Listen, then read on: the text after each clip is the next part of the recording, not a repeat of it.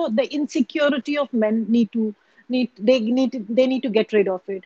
Because i know so many men uh, in politics who say that oh women when they get into their job they they become so serious and they work so seriously. I mean this is the the other side of the conversation that uh, i mean uh, one has to really really then to to work work harder to to sort of achieve what they achieve.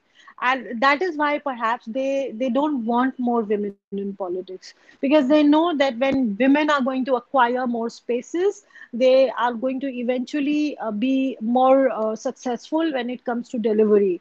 And uh, that is probably is the insecurity that men have. So they need to shed their insecurities. They need to be more um, compassionate about sharing their uh, their spaces, political spaces, with their women colleagues, and ensure that they behave in dignified manner and give ample room and space to their counterparts. That's more important.